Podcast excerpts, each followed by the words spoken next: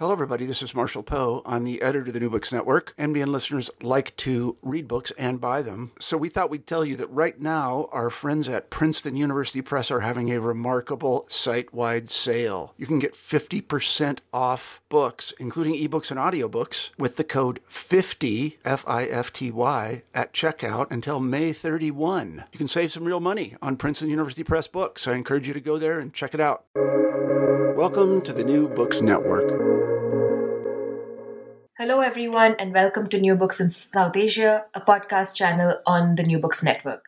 I am Sneha Annavarapu, the host of this channel, and I'm so thrilled to be in conversation with Professor Jinee Lokaneeta, author of The Truth Machines Policing Violence and Scientific Interrogations in India, which was published by University of Michigan Press earlier this year. Congratulations, Jinee, on this really rigorous and interesting book. It is so good to have a chance to chat with you about it. Thanks so much, Sneha, for doing this interview and for engaging with the book. Yeah, you're welcome. The pleasure is all mine. Um, I thought we could start with you telling us a little bit about yourself, perhaps how you became a political scientist. That's actually a really interesting and difficult question for me. so, uh, so I, um, you know, grew up in India and went to Delhi University, did my bachelor's, master's, and MPhil in political science at first Kirori Mal College and at Delhi University. And um, and I really loved political science, partly because of uh, the relationship that it had with sort of um, you know diverse methodologies as well as more substantive questions of political theory, but also um, sort of thinking about what was happening in terms of social movements and people's movements. Um, so when I came to the US to do my PhD, I was told that political science is highly quantitative and um, and so um, you know asking me to sort of think about other disciplines like sociology and anthropology. Um, and uh, yet i stuck to political science and um, you know often then um, think about my ambivalent relationship with political science. And uh, what i mean by that is you know um, i don't my work doesn't necessarily fit in any one um, particular subfield right? But um, maybe closest to political theory and what um, attracts me to political science is the fact that we are asking these bigger questions about state policing uh, justice equality um, and um, you know m- me getting uh, attracted to sort of looking at different methodologies which are much more interpretive and qualitative. Um, so I think uh, political science has now become much more open in the US uh, to different kinds of methodologies and questions. And that's uh, the tradition I place myself in. Mm-hmm. That's excellent. And, you know, I also empathize with feeling a lack of uh, orientation towards any particular subfield because even in my own discipline that's a sociology i'm often like i don't know what subfield i belong to. So thank you for that. Clearly like you can i mean i feel much better that i have a place in academia after listening to your uh, story. Um, but anyway before we dive into the book's arguments i am curious to know from you how this particular book was conceived or how this project sort of unfolded over the years. Yeah i mean um, i think um, you know my my general focus of my work has been on trying to understand the relationship between law and violence and state in liberal democracies. Um, and so my in my first uh, book um, transnational torture i looked at sort of the jurisprudence of interrogations in both us and india as two examples of liberal democracies. And um, and in that particular context um, i found that even though torture was sort of assumed to be absent in a liberal democracy yet these practices sort of always continued. And uh, part of what um, i uh, looked at was to show how law itself was able to accommodate excess violence uh, which is the uh, concept that I talk about in my first book.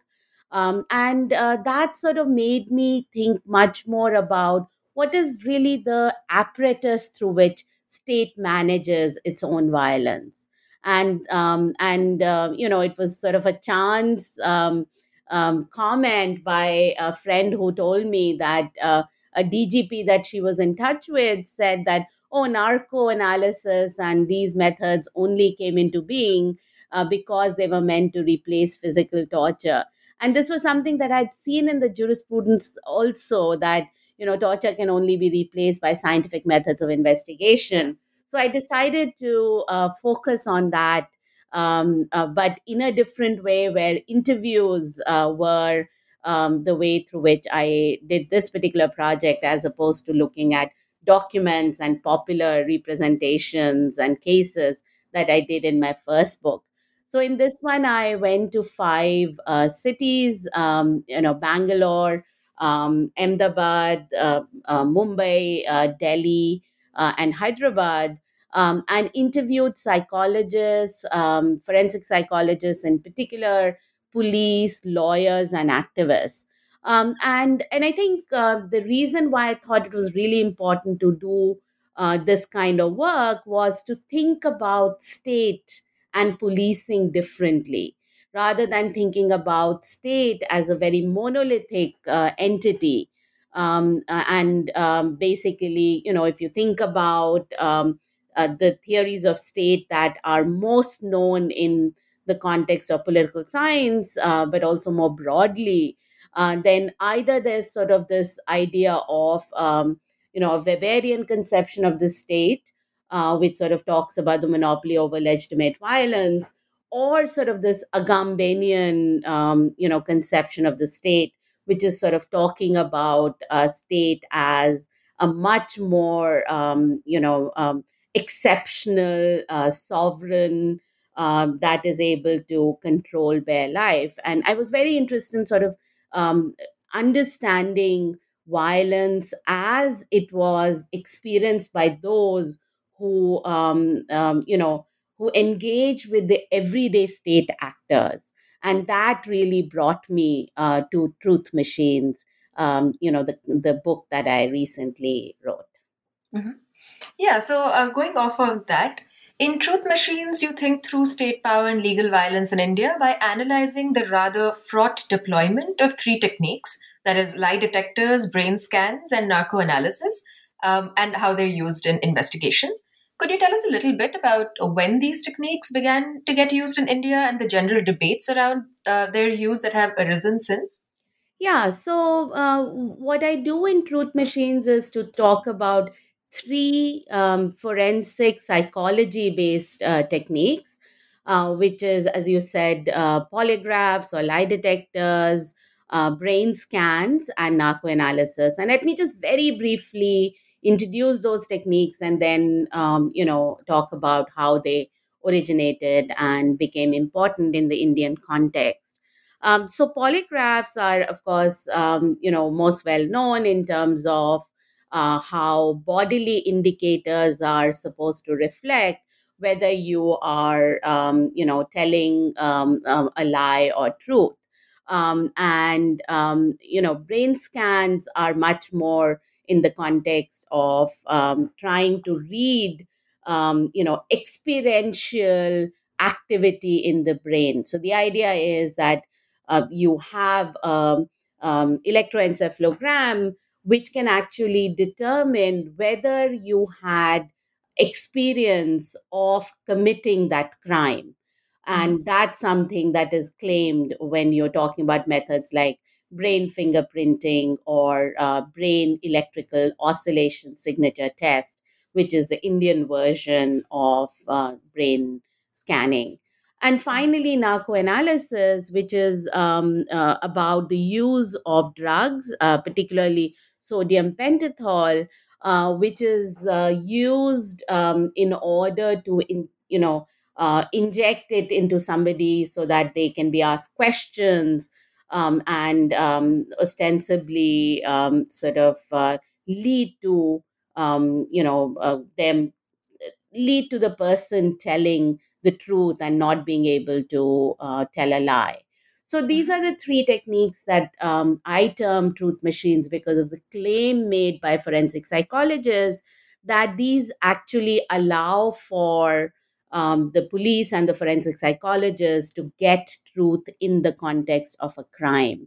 Um, and um, these techniques started getting used in India uh, at different phases. So, polygraphs we've seen uh, were there uh, from the 70s onwards. But really, uh, what I trace in the book is that it's uh, in the um, late 80s and 90s in particular um, that uh, you see the emergence of these techniques uh, all together in a big way. Um, and I trace that also to the fact that basically uh, post um, and or 90s is also the time that you see a consolidation of the human rights movements in India right? Mm-hmm. So post emergency, you see the emergence of um, sort of human rights groups, um, you know, uh, sort of the civil liberty and democratic rights groups, as well as uh, the more quasi state ones, right? The National Human Rights Commission. Mm-hmm. And um, and they all start focusing on human rights violations, and particularly the question of custodial deaths and custodial torture, uh, which um, you know uh, from the time uh, that we have the data um, from the 1990s to now, basically uh, there are high rates, high incidences of uh, both custodial torture but also custodial deaths, uh, mm-hmm. where basically um, you see both deaths in police custody as well as judicial custody. So, part of what I trace in the book is to recognize that these uh, techniques become extremely important uh, during um, these um, the 1990s, but mid 2000s, suddenly any major case you see, right, whether it's the Aarushi murder case, Aarushi Hemraj murder case, or uh-huh. poaching cases, or um, you know, sort of the anti-terror um, cases, you find that um, you know there's this articulation of the need to use a combination of these truth machines as if they are the ones that are going to really transform the Indian criminal justice system. And mm-hmm. that's um, the story that, um, you know, I try to trace in the context of these particular techniques. Yeah, thank you. That was really helpful, I think, especially for uh, listeners who haven't had a chance to read the book yet. That was a really helpful context and um, and uh, yeah argument. Uh, but in the book, you also argue uh, theoretically that paying attention to the everyday functioning of the police and this reliance on non-state actors like forensic psychologists, uh, you tell us that it uh, tells us something important about the relationship of the police to violence. Uh, thinking through these truth machines, your content can provide insight into what you call the workings of a contingent state. So I was wondering if you could speak about why thinking about contingency matters to the study of state power in general, but post-colonial policing in particular. And I know you brought up Weber and Agamben, but uh, if you could say a little more about um, how you were thinking about the state uh, in that sense, that would be great. So I think one of the major points that I'm trying to make um, in the book is uh, about methodology. Um, and um, and here, of course, you know, I uh, draw a, a, lot from uh, sort of what has been uh, the work done in anthropology, in particular, uh, sort of everyday, um, uh, you know, everyday practices of the state, telling us something about both bureaucratic practices, but also um, I want uh, wanted to think about it in the context of um, police and violence, right? partly mm-hmm. because when we think about the police police are really the everyday um, you know actors everyday state actors who um, you know are responsible for managing um, the state interaction with the populations so in that sense i find it very very intriguing that a number of scholars of the state which of course is um, you know a very very commonly uh, talked about institution um, in the context of political science, um, but never really looked at uh, the question of uh, uh police, right? Mm-hmm. So, uh, mm-hmm. police uh, was always um, sort of thought of as something which is either inherently violent or mm-hmm. something which is, you know, seen as so bureaucratic that you basically do not uh, necessarily need to look at the everyday practices. Um, so, so I do think that that sort of brought me to the question of uh, methodology about uh, studying both the state and police as a site of state power. And here I just want to briefly refer to, you know, one of the interviews that uh, for me was very, very um, interesting, which was uh, with this um, particular uh, police officer in Bangalore uh, who was telling me how, uh, you know, he sort of moved um, into being much more of a critique, a critic of the police uh, as a student leader to becoming um, a police officer. And he tells uh, this story of how he was involved in a, a, a murder case uh, of um, a couple, and um, uh, one of them.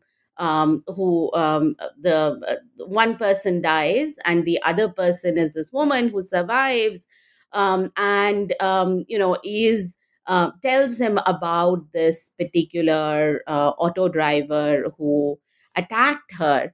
And in that particular context, you know, um, he's told that he can't use third degree or physical torture.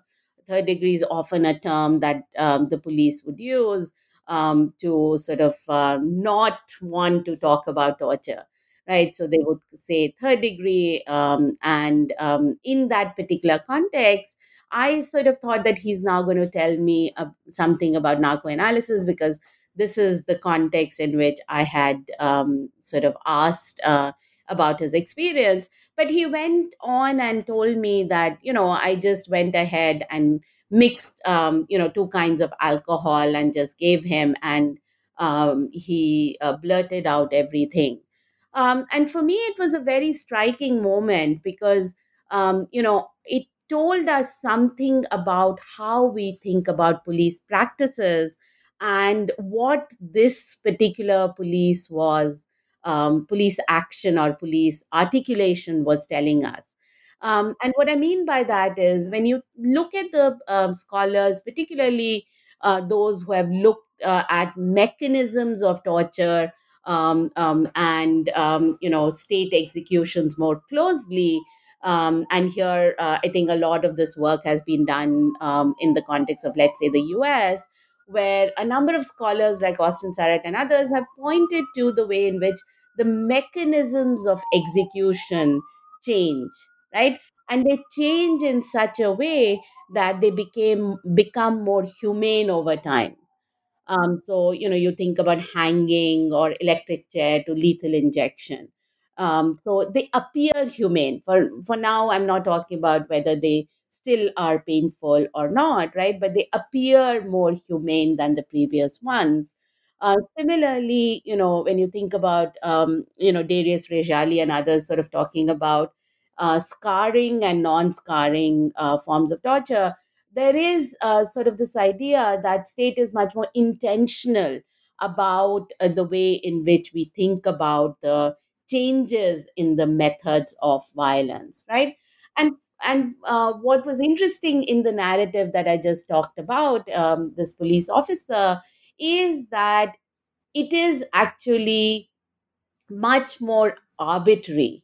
It is much more um, sort of contingent in the way that um, you know the police sort of uh, come up with their own methods of how to um, you know extract information you know um, i'll just mention one other um, element in this particular context where basically the um, the uh, police another police officer when i asked uh, him about narco said do you mean unofficial narco or official narco?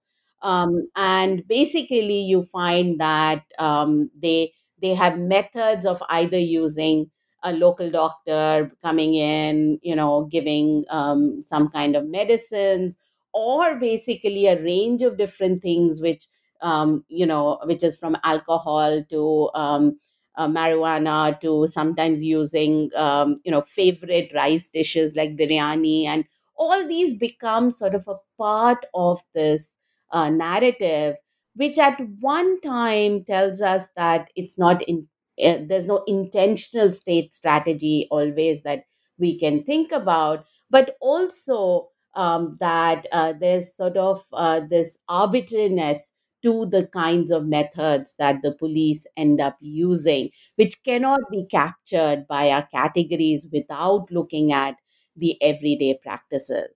So I think that uh, for me um, is um, really important for us to understand why the everyday practices of the police and state uh, need to be both studied but are also not captured in the sort of monolithic conceptualizations uh, that uh, sometimes scholars use of the state and police. Mm-hmm. Yeah, thank you for that. Um, I also, you know, found it very compelling when you argued that the truth machines fit India's developmentalist approach to modernization based on scientific expertise. Um, and I found even more interesting how you then linked this discussion between a developmentalist approach and truth machines uh, to the twinned characterization of the Indian police as both pastoral and repressive at once. Could you perhaps uh, tease out this link and speak a little bit about how the pastoral and repressive functions of policing coexist? Thanks. Um, I think what I found very interesting is that you know when i first started this uh, particular project uh, on state and policing right and trying to think about the link between law science and policing um, you know to understand the relationship between uh, state power and legal violence i found that a lot of the times uh, people uh, sort of thought of why look at such marginal methods that are happening in a few forensic science labs? Um, and for me it was very important to tease out how basically um, these forensic techniques actually tell you a much larger story about what uh, what you uh, just mentioned which is sort of this developmentalist approach to modernization based on scientific expertise right? Um, and you see that in a range of different kinds of studies right? So timothy mitchell sort of talks about it in the context of egypt or Srirupa roy talks about you know how science and development um, uh, become so important in sort of the Nehruvian model.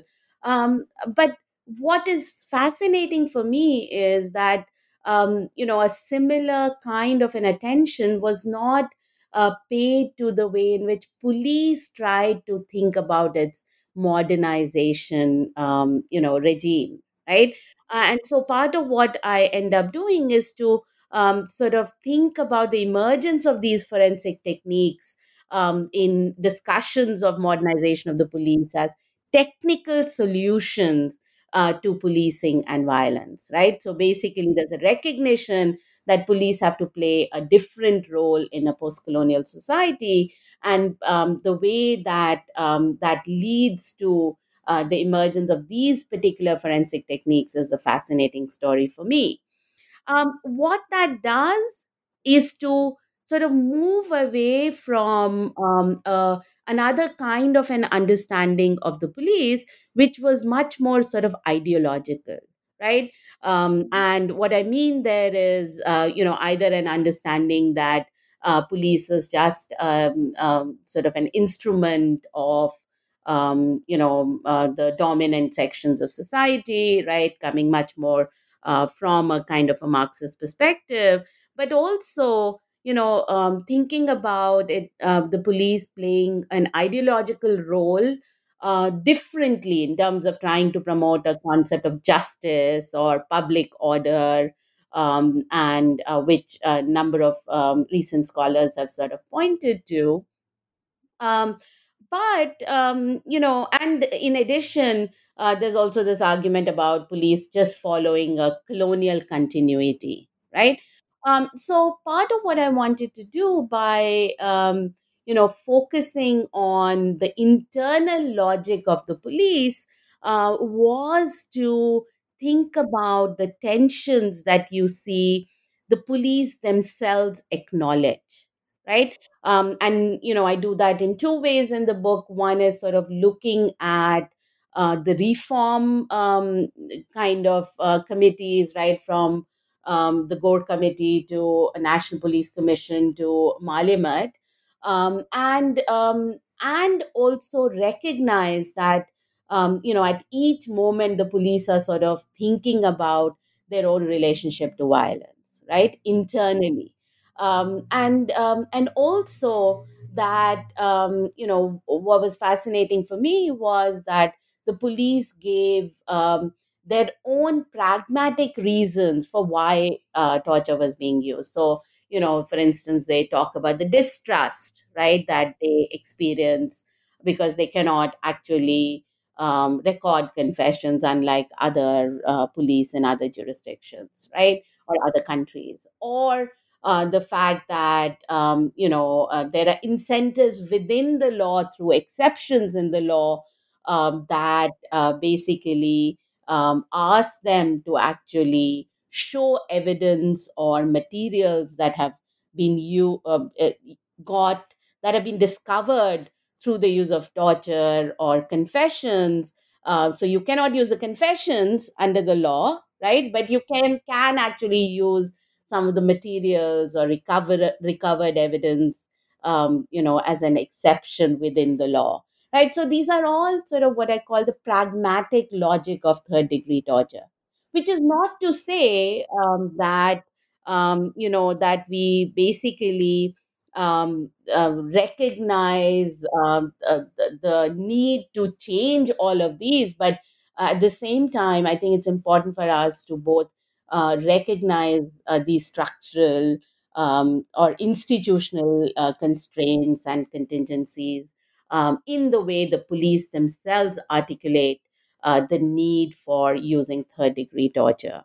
Um, and finally, um, and this um, is something that uh, you referred to, which is um, the relationship between sort of how do we think about the the this kind of an external understanding of the police, which is much more ideological, and a kind of an internal logic of the kind of conversations that are happening within the police uh, for me led me to sort of think about uh, the pastoral and the repressive um, conceptions of the police. And here, of course, you know, I'm referring to Foucauldian concepts and those used by new police science scholars uh, such as Mark Dubber and others.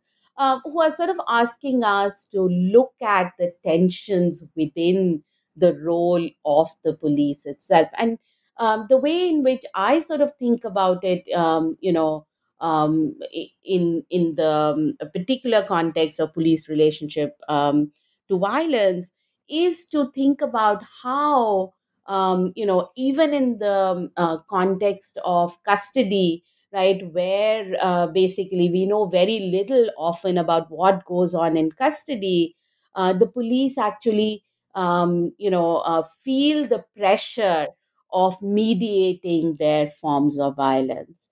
Um, and um, and that is sort of uh, why I say that um, the pastoral um, doesn't replace the repressive, but it mediates uh, the repressive. Uh, in other words, they are much more fearful of um, a custodial death or a custodial injury, as we know that those are the kinds of cases, right, when there are um, you know, very um, uh, sort of bloody injuries or deaths in custody, that it becomes apparent in the public context.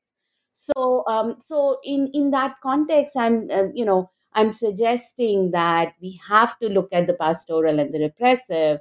Um, you know whether we can think about that uh, more generally about the police as an institution is something that requires much more work uh, I would say that I I sort of am thinking about um, you know a very specific site, right, which is about the police relationship to violence, where uh, they uh, do um, you know they are assumed to have a sort of a monopoly over violence, but even there, partly due to the um, impact of uh, the kind of pressures that we see from the human rights movements and um, um, the critiques from them has led to this kind of a pastoral and the repressive uh, coexisting. Yeah, I mean, I uh, I really appreciated that kind of fine-grained acknowledgement of how the police also think of themselves and how that that in a way gives rise to these mediations between the pastoral and repressive. It certainly resonated with me as someone who also uh, does ethnographic work amongst law enforcement officers. So I really appreciated that. Um, but in chapter three, you sort of go on a slightly different tack, I mean, a related tack, of course, and you delve into the debates and discussions around the validity of truth telling techniques. And you argue that the legitimacy of these techniques is a cultural question more than a scientific or legal one. Um, I invite you to perhaps take one of the techniques as an example and tell us a little bit about how this cultural validation works. Sure. Uh, so, I, as I said, I talk about the three techniques, um, and uh, in each of these, what is very important to recognize is that um, you know the history, uh, whether it's in the U.S. or in India, um, and I talk about the sort of comparative uh, stories of origins and sustenance of uh, these truth machines in US and India, one finds that there is no scientific reliability or validity right? You find that um, every time um, there is excitement about these techniques um, and uh, as it sort of um, you know um, uh, proceeds and becomes popular um, what sustains it is not uh, uh, that the scientific community thinks that this is one of the best ways of getting information or truth, but rather the fact that there is a popular kind of a conception uh, that um, you know sustains it. Um, and um, I will uh, just mention here, uh, for instance, um, you know Geoffrey Bunn, who talks about spectacular science, right? Uh, talks about how the lie detectors in the US were only sustained because of pulp fiction right? Or Wonder Woman and the lasso, right, are examples in popular culture that sustain it. And yet the impact of it is such that despite legal, um, you know, uh, rejection or um, scientific um, rejection, you find that polygraph still becomes, you know, one of the key moments in the Kavanaugh hearings, just to give you, um, you know, uh, that example.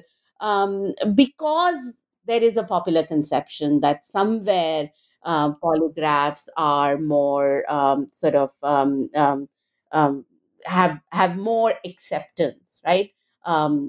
And and the main reason I trace this history is what happens often is that you know because we think about forensic techniques or you know any uh, policing practices um, are um, are dependent on often the legal interventions, right? Um, that once courts say that oh these are not uh, admissible, right? The results of these are not admissible, which is sort of the con you know even in the Indian context uh, they're not admissible.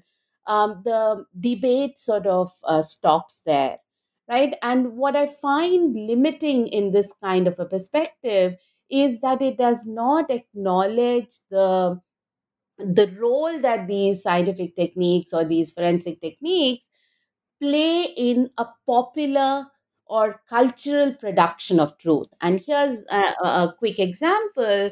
Um, you know, um, I talk in the book about the Aarushi case, which was, of course, about uh, a young girl who uh, was um, found murdered and then uh, the um, uh, domestic help Hemraj. He was found murdered as well. And um, basically, the parents were convicted for those two uh, murders. Um, and um, and basically, there were a number of issues with this very complicated legal case, and tells us a lot about you know how criminal investigations are done.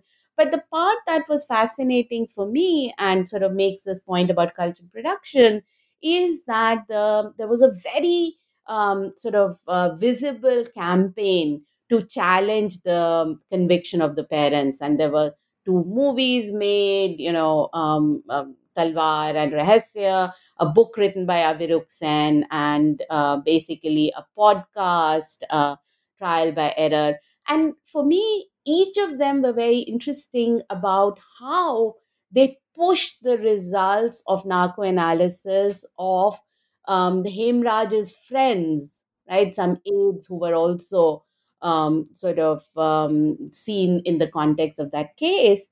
And um, and once the acquittal uh, of the parents happened, um, you know, the forensic psychologist gave statements saying that, look, we always told you that narcoanalysis uh, was um, was important in the case, even though legally it was not admissible. So, so this is a really good example for us to think about how the life of these techniques uh, stay beyond the law, and um, that's one of the reasons that in the Hathras case, um, where um, Dalit woman was um, recently um, uh, gang raped and murdered, right? Um, you find that the state government proclaimed that narco analysis will be done. Um, and uh, that is a constant reminder of uh, what is the cultural role of these techniques as well. Mm-hmm. Yeah, thank you for that. Um, it, it really gives one a lot to think about, especially uh, in light of the Hathras case, as you mentioned. Um, so, in chapter four, you explore what you call the state forensic architecture and the fashioning of forensic psychologists as experts. You then show the kinds of frictions that arise in terms of forensic psychologists working with the Indian police, um, who they are technically under police charge. Specifically, you reveal that while forensic psychologists try to distance their own work from police work, the net results seem to reinforce the structure of Indian policing in its violent and confessional mode. I was hoping you could share with our listeners a glimpse of how this mechanism of reproduction of policing structure really works. As I'd mentioned, um, you know, the I talk about uh, the emergence of these techniques um, around uh, first in the 70s, but really in the 90s. Um, and um, what you actually end up seeing is that even though there were particular, very, very arbitrary, contingent reasons why these practices came into being, right? There were ambitious forensic psychologists who th- thought these might work, others who wanted to sort of gain popularity and um, ended up uh, sort of making claims that they are infallible and, you know, narco videos were leaked to the media there was a particular moment in the um, early 2000s that you actually see the Ministry of Human um, um, uh, Resources, right, uh, or Home Affairs, uh, Ministry of Home Affairs, um, in the context of India, um, sort of proclaim that uh, these techniques or expansion of these forensic techniques as um, the uh, the the priority of policing right uh, using science. And that's something i um, term as sort of the state forensic architecture. Um, and one of the reasons why um, you know that's so important is that it gave a lot of importance to the role of forensic psychologists. Um, and uh, the way that the forensic psychologists um, that i interviewed talked about basically they wanted to uh, constantly distance themselves from the police, right? Spatially, professionally, and therapeutically. So, uh, so they really believe that they were able to use empathy, patience, um, you know, not um, sort of uh, create trauma for uh, these um, um people who are um, accused of um, crimes and help them come to terms with it right? Um, and um, you know and because the uh, the use of these techniques uh, ostensibly according to the forensic psychologists could only work if a person was not physically or mentally traumatized then basically they could claim that uh, by definition they were trying to replace physical torture. So so in some ways what i found fascinating was that these forensic psychologists who are in a forensic science lab which otherwise ha- you know deals with um, you know uh, different kinds of samples right? As a serologist or something else or a dna expert. Um, but they said they were the only ones who sort of um, had live suspects right? Um, so they constantly sort of uh, played this role where they uh, almost showed themselves uh, as what I called uh, a cyborg, right? Sort of this human and machine morphing from one to the other at times talking about science and at uh, other times talking about art, uh, but the art coming from their psychological training, psychology based training. Um, so, so I did think that um, it, it was an attempt uh, to recognize some kind of a gesturing of a non state actor or a sta- semi state actor, as I call them, um, basically who are different from the police. But the issue, of course, is that um, what they ended up doing was recreating another site for confessions, right? So basically, what they would do is, and they say that in their interviews, in the articles, um, uh, that basically it's it's meant to force them um, to confess, to get information. Um, in fact, one of the um, you know labs I went to, um, the director said to me, um, you know, those who we who we cannot physically torture, we just bring them to the labs um, to basically get uh, these confessions or information. Um, so I do think that given the kind of emphasis on uh, forcing somebody to betray their, um, you know, or betray oneself and use of science and experts uh, basically strengthen both the cultural production argument that I talked about earlier, a modernizing developmentalist mode of expert and science, but also, you know, um, fail to actually um, you know, create another site which was free of coercion or violence. Mm-hmm. Yeah, uh, that I mean that point came through really beautifully, if I may say so, in the chapter, and I thank you for uh, summarizing that so well uh, in the eh, for the podcast. Um, yeah. I was very intrigued by chapter five, where you suggest that the inclusion of scientific investigative techniques represent what you call uh, the liberal state's desire to modernize, along with a reluctance to challenge the conditions for the persistence of torture. And you term this dynamic peculiarly post colonial. Um, could you tell us a little bit about why this dynamic is peculiarly post colonial? So, uh, what I found um, in terms of the role of the courts um, was uh, that, um, you know, you basically have the high courts which were asked to come in uh, to mediate uh, what the state officials and the police were saying on one hand right that basically these are um, you know just new forms of uh, torture uh, and what uh, uh, sorry i should rephrase that um, they were replacing physical torture is what the police and the state officials were saying and the critics, um, who were primarily at that time civil liberties scholars and activists, they sort of pointed to the fact that these are just new forms of physical or psychological torture, right? Um, and so the um, state high courts, um, and there were a number of cases that came up uh, challenging the the use of these uh, forensic techniques. And for me, what was very interesting is the fact that the state high courts basically, uh, for the most part, embraced these techniques wholeheartedly, right? They said these are just extensions of investigation. They said they they are safe because you have medical experts there uh, who will ensure basically um, you know that uh, physical third degree is here replaced by uh, reliable um, you know methods um, and um, so, and even when the Supreme Court um, came in to uh, intervene in this particular case, it ended up focusing on the involuntariness of these techniques, saying that you cannot use them uh, or force people to be subjected to these techniques. Um, and yet, did not sort of recognize um, that uh, basically the uh, techniques themselves were coercive and therefore should not be used because um, they they take away any idea of voluntariness right? Uh, by the very use of these techniques. When you inject um, drug into somebody um, you know there's very little uh, scope for voluntariness.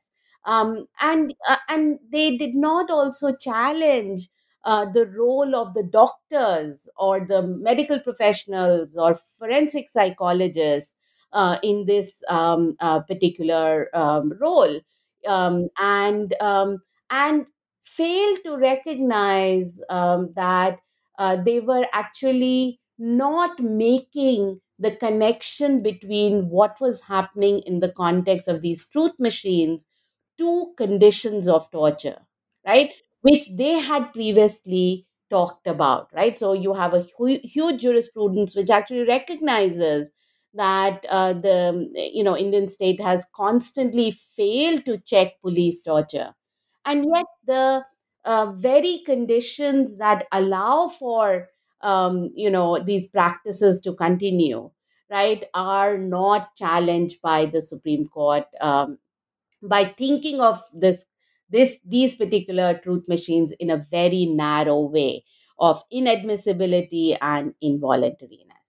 Now why do i call it a peculiarly post-colonial um, uh, context? Is because i think um, time and time again right you see a very stark kind of uh, tension uh, between what happens in the legal rhetoric and what actually is allowed to exist in terms of both reality but the legal provisions that um, you know um, that create conditions for torture right? So to give you um, you know um, just another example is you know when you have um, extraordinary laws like um, you know the anti-terror laws earlier or armed forces special powers act or uapa uh, which take away basic safeguards in custody, then you're actually not, um, you know, uh, you are simultaneously having a rhetoric against torture, but not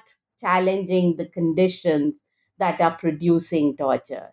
And I think um, this sort of allows for the coexistence of all forms of violence, right? Physical, mental, and excess violence. And that sort of makes it a peculiarly post colonial because it allows for coexistence of several regimes of violence to continue and there's a constant sort of legal uh, attempt uh, to keep them separate as if they don't all uh, tell us the different ways through which law accommodates violence right I mean, that's uh, honestly terrifying to to think through. well, um, so chapter six, uh, in a sense, presents the coda to the arguments that you have been making thus far, drawing on the experiences of terror suspects in two cases, that of the Mumbai blasts and the Makkah Masjid uh, case in Hyderabad. You theorize, and very persuasively, if I may add, that the rule of law is a scaffold that relies on procedures to mask the violence of the state I would love it if you could flesh this out for our listeners using one of the two cases as a concrete example. Sure. So I think you know in in that particular chapter, I'm very much interested in to uh, to rethink the way in which we theorize the concept of the rule of law, right? So this idea that um, you know there's uh, a constraint on uh, sort of liberal states in particular, right, and on coercive authority um, and um, and some kind of critique of a dominant conception of rule of law is of course sort of thinking about you know ideas of um, rule by law or violence of jurisprudence and so on. But part of what i'm interested in is to again think about you know is there a kind of a scaffold of a rule of law to see whether procedures themselves actually hide violence, right? And here, you know, the idea of the scaffold is, of course, coming from a Foucauldian concept where uh, he talked about the spectacle of the scaffold, right? Um, and and there the idea was to show sovereign power. And here, the scaffold of the rule of law is doing something um, exactly the opposite, right? Which is that the violence that is allowed is actually hidden in the procedures. And uh, um, what I mean by that is, um, you know, when you look at the Makkah Masjid case, which was, of course, a case in 2007, where there was a blast in the courtyard and about nine people were killed. Uh, basically, um, you know, several uh, Muslim youth were picked up and they, they were detained illegally and tortured. right? Now, um, the rule of law required them, and I think um, maintaining the rule of law uh, scaffold required them to be produced in, in front of magistrates. Uh, but the way they were done was to basically uh, bring them in the middle of the night, and the magistrate basically uh, sending them to, um, you know, remand without sort of checking on their um, uh, their conditions, right? So here's a great example of how the safeguards in law are being technically followed, right? Medical exams or even bringing in front of the magistrates, but the role that they are supposed to play are completely um, you know um, sort of undermined right and this happens in particular with the um, you know terrorism related cases right uh, but it can also happen in just routine um, you know uh, cases because as we know custodial torture and uh, deaths in india also happen in many routine cases and a similar uh, hiding um, um, of um, the violence within the procedures are um, sort of seen in that context.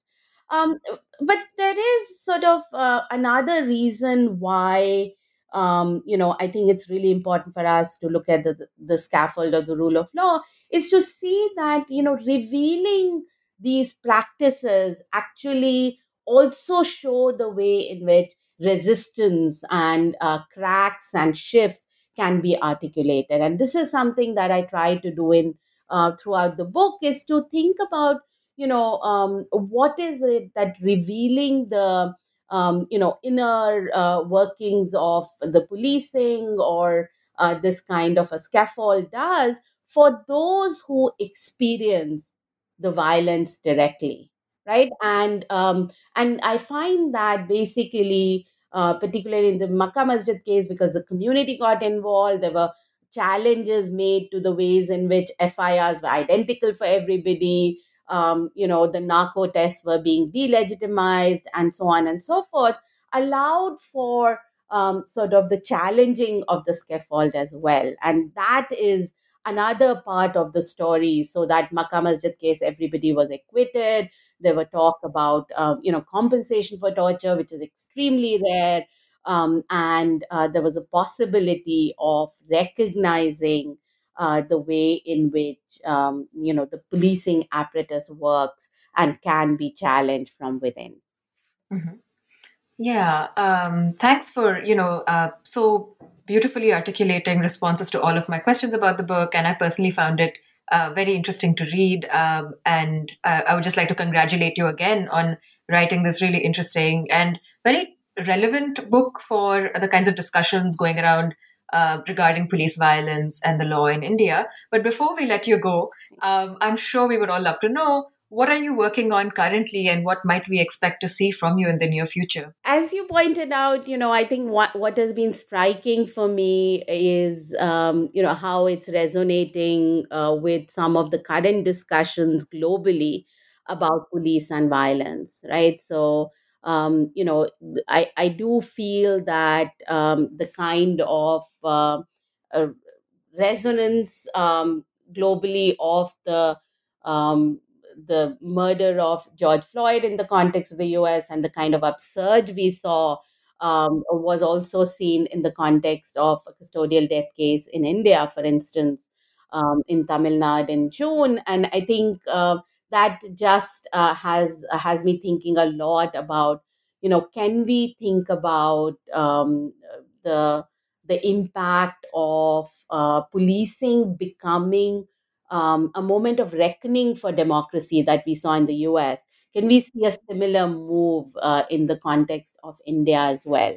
Um, you know, and um, and I do see that um, whenever I'm presenting, I'm asked about these questions about abolition of the police and so on and so forth, uh, which I think is a very very important uh, moment, and I'm currently trying to think about um, um, you know the resonance of these ideas um, uh, in the US, um, in the context of India as well. Uh, the um, the other uh, project that I've been um, working on for a while is sort of thinking about state commissions of inquiry. Um, and um, you know, we look at legal cases, and that's one uh, major way through which we think about uh, state violence.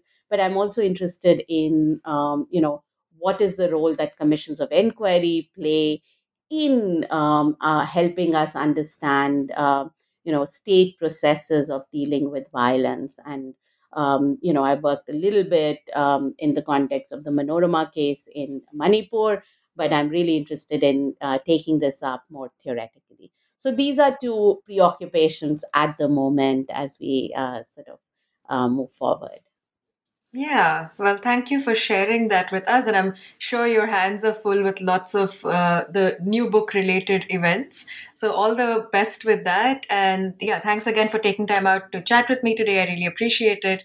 And um, take care and stay safe. Thank you so much.